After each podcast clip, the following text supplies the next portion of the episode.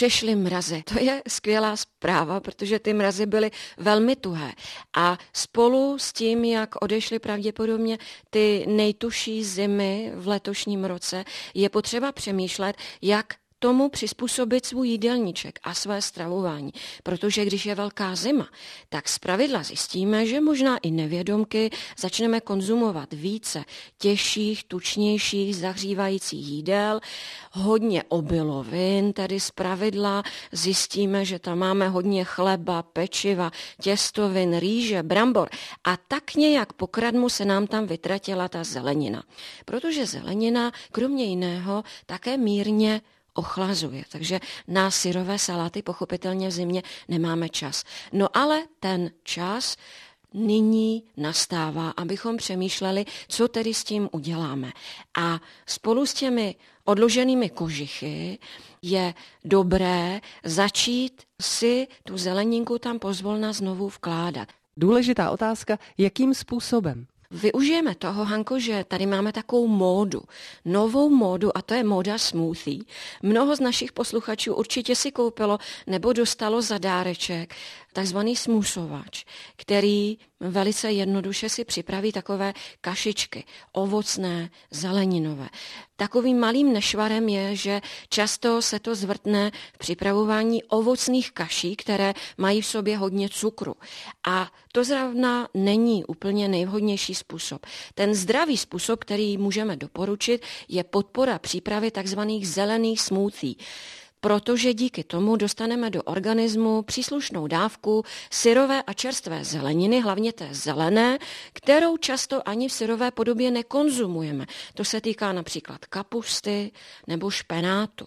Takže můžeme smoothovat přesně tyto druhy, kapustu, špenát, ale také okurku, také cuketu, ale také bylinky, třeba bazalku, nebo si můžeme koupit hrst petrželky a hodit ho do smoothie mixéru. K tomu si tam přidáme pro uchucení mírnou sladkost, kousek ovoce. Většinou se používá jablko nebo kivy nebo půlka banánu. A dále se doporučují nějaké vhodné a zdravé zdroje tuku. Někdo smoothuje třeba hrst mandlí, někdo si přidá avokádo, Nějaká semínka můžeme doporučit, třeba dýňová semínka, čia semínka můžeme doporučit. No a smoothujeme také z pravidla s nějakým alternativním mlékem, kokosovým, mandlovým, do mody také vešlo makové mléko, a nebo prostě naši posluchači mají nějaký zdroj kvalitního jogurtu nebo podmáslí, tak to můžou vyzkoušet s tímto jogurtem podmáslím. No a tím dostaneme kašičku s vysokým podílem vlákniny a zelené zeleniny, která prospěje k našemu jarnímu ozdravení a nastartování nějakých očistných pochodů v těle.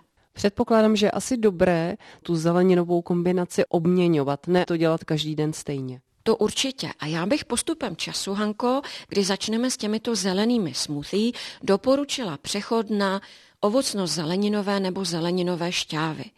Je v tom totiž určitý rozdíl. Když konzumujeme smoothie, začneme podporovat detoxikaci trávicího traktu, které potřebuje více vlákniny. Pokud jsme podlehli nějaké chorobě v zimě, tak samozřejmě také potřebujeme nějaké probiotické bakterie a případně můžeme dobírat i v nějaké kapsličce probiotické bakterie, anebo také nějaké kvašené potraviny, fermentované. Pořád ještě můžeme konzumovat domácí kysané zelí nebo kimči a podobně. A tím připravíme trávicí trák na takovou detoxikaci protože v pozdějších fázích té detoxikace, až nám postoupí trošku to jaro, tak budeme pracovat na dalších fázích toho detoxu. Ale možná bychom se teď raději vrátili k těm zeleninovým šťávám. V tomhle případě asi je dobré použít odšťavňovač anebo ten smoothie maker. Teď je dobré nasadit ošťavňovač, Hanko. Ty se prodávaly v dřívějších dobách, já mám ještě dokonce půjčený, zasutý, takový velice starý, ale co zvládne? Ten můj očťavňovač je, že velice dobře, snadno a lehce očťavní takové základní zeleniny, kam patří třeba karotka, červená řepa nebo i jiné řepy, okurka a vždycky něco zeleného, cuketa, a nebo řapíkatý celer. To totiž jsou také úplně ty nejzákladnější recepty na podporu jarního detoxu.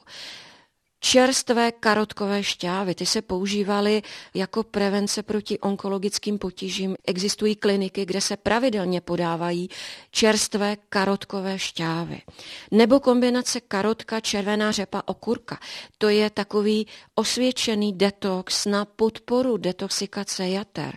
A nebo špenát, s karotkou. To je další receptura, osvědčena podle doktora Normana Volkera, takového průkopníka v používání zeleninových šťách na podporu jarního detoxu a detoxikace jater, tedy na podporu odvádění toxických látek z těla. Teď bych ale asi nechtěla odrazovat naše posluchače od konzumace zeleniny v běžné podobě. Ono je asi dobré občas udělat si šťávu, udělat si smoothie, ale vyhýbat se čerstvé běžné zelenině, zkousat si běžně mrkev, okurku si nakrájet? To samozřejmě nikoliv, protože to by mělo patřit mezi ty kroky, které teď v této době učiníme pro svoje zdraví. Protože samozřejmě teď nastává doba, kdy se začne objevovat první jarní zelenina, takže určitě chroupat si kedlubnu, řetkvičku, mrkvičku, to je velice potřebné. Já jsem pořád proto ještě, než to všechno naroste, abychom si klidně koupili pytlíček mražené zeleniny. To dělám s oblibou po celou zimu a tu zeleninu si stále ještě dusili, zapékali a užívali, protože bez té zeleniny není podpora základního zdraví. K těm šťávám, Hanko, řeknu ještě jenom jeden takový detail. Jejich výhodou je totiž to, že když odstraníme vlákninu, odstraňujeme zároveň značné množství pesticidů a látek, kterými ta zelenina je kontaminovaná. Protože ty látky do značné míry ta vláknina pohlcuje střeba a tím, že si uděláme tu zeleninovou šťávu a odstraníme tu vlákninu, tak zároveň si připravujeme takový čistý nápoj, který je do značné míry prostý těch pesticidů. Takže to je takový podstatný detail, který charakterizuje ty zeleninové šťávy.